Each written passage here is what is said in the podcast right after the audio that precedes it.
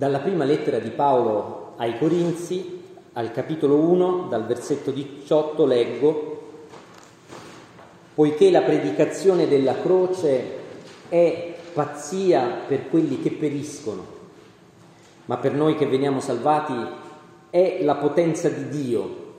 Infatti sta scritto, io farò perire la sapienza dei saggi e annienterò l'intelligenza degli intelligenti. Dov'è il sapiente? Dov'è lo scriba? Dov'è il contestatore di questo secolo? Non ha forse Dio reso pazza la sapienza di questo mondo? Poiché il mondo non ha conosciuto Dio mediante la propria sapienza, è piaciuto a Dio nella sua sapienza di salvare i credenti con la pazzia della predicazione. I giudei infatti chiedono miracoli e i greci cercano sapienza, ma noi predichiamo Cristo crocifisso che per i giudei è scandalo e per gli stranieri è pazzia, ma per quelli che sono chiamati, tanto giudei quanto greci, predichiamo Cristo, potenza di Dio, sapienza di Dio, poiché la pazzia di Dio è più saggia degli uomini e la debolezza di Dio è più forte degli uomini. Infatti, fratelli, guardate la vostra vocazione, non ci sono tra di voi molti sapienti secondo la carne, né molti potenti, né molti nobili ma Dio ha scelto le cose pazze del mondo per svergognare i sapienti. Dio ha scelto le cose deboli del mondo per svergognare le forti. Dio ha scelto le cose ignobili del mondo e le cose disprezzate, anzi le cose che non sono, per ridurre al niente le cose che sono, perché nessuno si vanti di fronte a Dio. Ed è grazie a Lui che voi siete in Cristo Gesù, che da Dio è stato fatto per noi sapienza, giustizia, santificazione e redenzione, affinché, come scritto, chi si vanta, si vanti nel Signore. Il Signore benedica la sua parola. Amen. A quale Dio ci rivolgiamo in preghiera? Commentando l'episodio dei discepoli che non riescono a guarire il ragazzo chiuso in uno spirito muto, Carlo poneva questa domanda domenica 14 febbraio. E quasi ad un mese da quella predicazione proseguo la predicazione di Carlo e domando attorno a quale Dio ci raccogliamo noi, Chiesa che siamo qui radunata in via Passalacqua, su quale confondamento costruiamo appunto l'edificio della nostra comunità, della nostra Chiesa e chi è colui che seguiamo. La parola del Signore risponde che noi siamo raccolti attorno al Padre del Cristo crocifisso. Costruiamo l'edificio della Chiesa sulla predicazione della croce e seguiamo Gesù da qui fino a Gerusalemme, sul Golgota, sulla croce. Siamo raccolti attorno al Padre di Gesù, il Messia crocifisso per bocca del profeta Isaia, Dio condannò la sapienza dei saggi e l'intelligenza degli intelligenti, cioè fece perire la sapienza strategica di coloro che avevano creduto di mettere al riparo Giuda e Gerusalemme dalle truppe di Babilonia e Dio annientò l'intelligenza diplomatica di coloro che avevano sperato nella potenza dell'Egitto piuttosto che nella parola del Signore. Il profeta Isaia annuncia ai capi di Giuda e Gerusalemme che Dio aveva già pronunciato il suo giudizio contro la loro infedeltà e la loro idolatria. Pertanto nessuna sapiente alleanza militare, nessuna intelligenza mossa strategica e diplomatica li avrebbe messi in salvo. Paolo dice la stessa cosa di Isaia. Dio ha già pronunciato il suo giudizio contro il potere del peccato del suo popolo e dell'umanità. Ma il giudizio di Dio, e qui sta la grande novità, il giudizio di Dio non si consuma con la distruzione di Gerusalemme. Il giudizio di Dio non si consuma nella devastazione di Giuda non si vede nell'esilio a Babilonia. Il giudizio di Dio si compie nella morte di Gesù sulla croce. Comprender no non so, disse il canto che abbiamo cantato questa mattina. Comprender no non so, ma la vera novità è questa. Il giudizio di Dio si compie così, sulla croce. In questa tragedia, perché di questo si tratta, si compie il massimo giudizio di Dio contro il peccato e si manifesta la liberazione dal potere del peccato e dal potere della morte.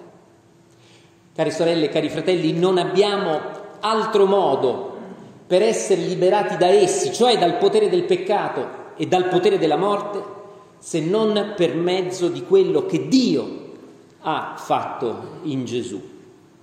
Non abbiamo altro modo per attraversare questo mondo, per camminare verso il mondo a venire, se non mediante la croce di Cristo Gesù, attorno alla quale Dio ci raccoglie e ci conduce alla sua presenza. Dunque attorno a quale Dio ci raccogliamo? Siamo raccolti attorno al Padre di Gesù, che ha salvato i credenti con la pazzia della predicazione cioè con l'annuncio di quello che Dio ha fatto a favore del mondo. Su quale fondamento costruiamo insieme questa comunità, questa Chiesa e più in generale la Chiesa? La predicazione della croce non è un'altra sapienza attorno alla nostra sapienza. La predicazione della croce non è un'altra filosofia accanto alle altre filosofie che magari possiamo imparare e nelle quali possiamo essere versati e molto dotti. E non è neppure un insegnamento misterioso fatto di un percorso di formazione e conoscenza. Qui parlo Gabriella perché stiamo facendo il percorso di preparazione al battesimo. Ecco, la predicazione della croce non è neanche questo. Non è che quando ci incontriamo io possa svelarti chissà quale mistero. La predicazione della croce è più semplicemente, più luminosamente l'annuncio di quello che Dio ha fatto per noi, cioè che Gesù, il figlio di Dio, il Messia di Israele, il Signore del mondo, come scrive l'Apostolo Paolo nella lettera ai Romani, è stato dato a causa delle nostre offese ed è stato risuscitato per la nostra giustizia. Questo è il fondamento. Dunque, il fondamento sul quale costruiamo questa comunità, è l'Evangelo della croce, scandalo per i giudei e pazzia per i greci. Diceva bene Carlo che è facile raccoglierci attorno all'uomo forte, potente, affascinante, è una tentazione ricorrente, forse è una tentazione anche nostra, tutta italiana in questo momento in cui non riusciamo a far sì che le vaccinazioni vadano avanti nel modo dovuto. Credo che siamo in molti, in molti a dire che avremmo voglia di avere un uomo forte, potente, capace. È facile riporre la nostra fiducia in un vincente, metterci dietro in coda al più forte. La croce appunto è una pazzia perché siamo raccolti da Dio dietro a un perdente. Il fondamento della Chiesa è l'agire paradossale di Dio nella croce e il maestro dietro al quale noi camminiamo è un ebreo marginale che ha annunciato che soffrirà, che sarà respinto, che sarà ucciso e che sarà risuscitato. E allora, oggi come allora, abbiamo bisogno di un segno miracoloso, abbiamo bisogno di un segno che ci rassicuri se camminando dietro a Gesù stiamo sulla strada giusta. Stiamo sulla strada giusta, fratelli e sorelle. A chi gli chiese un segno miracoloso, come ci ha letto Marco, Gesù risponde con l'ironia che corre sul filo dell'incomprensione. Egli farà risorgere il Tempio in tre giorni, ma è del suo corpo che parla, non degli splendidi edifici di Gerusalemme. I contemporanei di Gesù, ma anche i contemporanei di Paolo, ritenevano che la purificazione del Tempio, se non addirittura la sua ricostruzione, fossero una delle mansioni del Messia, la job description del Messia potremmo dire. Gesù lo sa e accetta l'incarico, ma parla di un altro tempio, il tempio del suo corpo. Il Messia di Israele avrebbe guidato il suo popolo nella vittoriosa battaglia contro i poteri peccaminosi che lo opprimevano e certamente Roma li rappresentava al massimo grado. Ma Gesù affronta Pilato da solo, senza un esercito, senza un manipolo di combattenti scelti, senza neppure un amico. Il Messia che avrebbe dovuto salvare il suo popolo muore da solo su una croce, un supplizio romano infamante inferto a coloro che si rendevano rei di lesa maestà. E disse bene, disse bene il sacerdote Caiafa quando affermò che Gesù morì da solo affinché il suo popolo non perisse. E in effetti allora le cose andarono proprio così. Dunque colui che seguiamo sul cammino è l'uomo che sale a Gerusalemme sul Golgota, su una croce. E i segni che egli ci lascia sono paradossali, cioè sono i segni che noi non ci aspetteremmo, motivo di inciampo e perplessità. La croce è scandalo e pazzia, lo fu per i contemporanei di Gesù, lo fu per i contemporanei di Pietro e di Paolo e lo è per noi, perché la croce non è un momento superato. La croce non è un momento superato. E non perché dovremmo in qualche modo attualizzare la croce di Gesù, bensì perché la croce è il modo in cui Dio agisce e continua ad agire. Dio sceglie le cose pazze del mondo per svergognare le sapienti. Dio sceglie le cose deboli per svergognare le forti. Dio sceglie le cose che non sono per ridurre a niente le cose che sono. Proprio come aveva sperimentato Anna, la ricordate? Anna, la madre del profeta Samuele, che dopo una lunga sterilità rimane incinta e cantò. Il sapiente non si vanti nella sua sapienza, il potente non si vanti nella sua potenza, il ricco non si vanti nella sua ricchezza, ma colui che si vanta si vanti in questo, comprendere e conoscere il Signore e fare giudizio e giustizia in mezzo alla terra.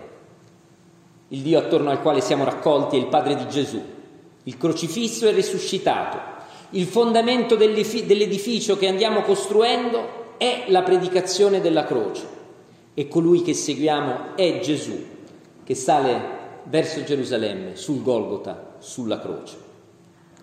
Oggi, cari fratelli e care sorelle, la parola del Signore ci ammonisce contro tre tentazioni la prima tentazione è la rassegnazione e la sfiducia. Non c'è più niente da fare, non c'è più nulla da sperare per noi, per la Chiesa, per questa città, per il nostro paese. Se siamo discepoli di un perdente, d'altra parte, perché dovremmo sperare qualcosa di buono per noi, per la Chiesa e per il mondo? La rassegnazione e la sfiducia rivelano il nostro più radicato ateismo, perché la predicazione della croce è potenza di Dio, è sapienza di Dio, e la pazzia di Dio è più forte degli uomini, e la debolezza di Dio appunto è più forte degli uomini. La seconda tentazione è la sopravvalutazione, la sopravvalutazione, la sopravvalutazione delle nostre capacità, delle capacità attorno alle quali ci raccogliamo e costruiamo la Chiesa, la sopravvalutazione del nostro dono di parola, la sopravvalutazione dei nostri doni, che so, quello di far star bene le persone che stanno attorno a noi, la sopravvalutazione delle nostre capacità organizzative. E a queste sopravvalutazioni ne aggiungo una quarta, la sopravvalutazione che ho di me stessa, di me stesso, della mia capacità di essere un uomo o una donna nuova, un credente rinato, rinata, come se la mia storia, la storia che ho alle mie spalle, non fosse lì a ricordarmi quanto sono fragile, quanto è fragile la decisione che ho fatto per Gesù e quanto forte sia il potere del peccato. Noi predichiamo Cristo, non noi stessi, mai noi stessi. La terza tentazione è ritenere che la croce non mi riguardi. E non già, come ho detto, perché io devo prendere sulle mie spalle la croce di Gesù, bensì perché io devo prendere sulle mie spalle la mia croce, la mia croce, ovvero i modi con i quali io non sarò capito, capita, accolto, accolta, proprio perché seguo Gesù. I momenti quando rimarrò solo, sola, proprio perché seguo Gesù. E finanche le sofferenze, alcune piccole, ma magari altre grandi, che saranno causate dal discepolato cristiano. Dio continua ad agire nel modo del crocifisso. La croce non è un momento superato e rimaniamo come Pietro quelli che sono rispediti indietro a seguire Gesù, a camminare dietro di lui. Così, riprendendo la predicazione di Carlo, l'esaudimento delle nostre preghiere sarà sempre un dono di Dio. Sarà sempre un dono di Dio. Ah, e detto tra parentesi, insomma, diventiamo un po' dei fenomeni della preghiera. Diventiamo, non lo siamo, diventiamolo un po'. La preghiera è sempre solo un dono di Dio, non un potenziamento delle nostre capacità. E allo stesso modo noi rimaniamo legati a Gesù perché Dio ci lega a Gesù. Perché Dio ci mantiene legati a Gesù come i tralci alla vite. Gesù il Cristo, colui che è stato fatto per noi sapienza, affinché la nostra intelligenza rimanga quella dei discepoli e delle discepole di Gesù. Cristo, nostra giustizia, affinché la nostra giustizia sia sempre fondata sul patto che Dio ha stretto con noi. Santificazione, perché siamo sempre quelli che seguono Gesù e mai coloro che lo precedono, neppure ritenendoci più santi del santo, e redenzione, perché non ci salviamo da soli, siamo sempre salvati dall'opera sovrana e assoluta di Dio. Amen.